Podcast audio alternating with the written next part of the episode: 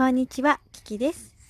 前回やらせていただいた羊羹当てましょうに続きまして、第2弾、どんどん当てましょうをやっていきたいと思います。よろしくお願いします。はい。ということでですね、えー先日私、えーあるお店でですね、テイクアウトさせていただきました。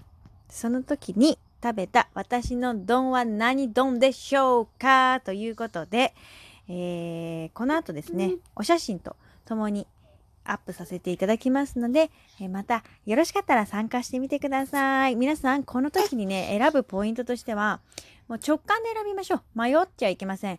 あのーなんか余分な情報を頭に入れずにですね、目を閉じて、私のパワーを感じ取っていただきまして、どうだ？という感じでね、もう迷ってはいけません。直感で来ていただきたいと思います。はい。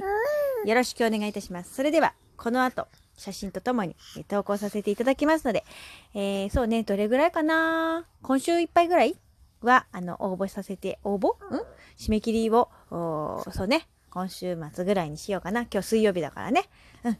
あの、じっくり考えるもよし、もう端的にトンと考えるもよし、えーお任せしますが、ぜひぜひ直感を磨いていただきたいと思いますので、よろしくお願いします。それでは、後ほど。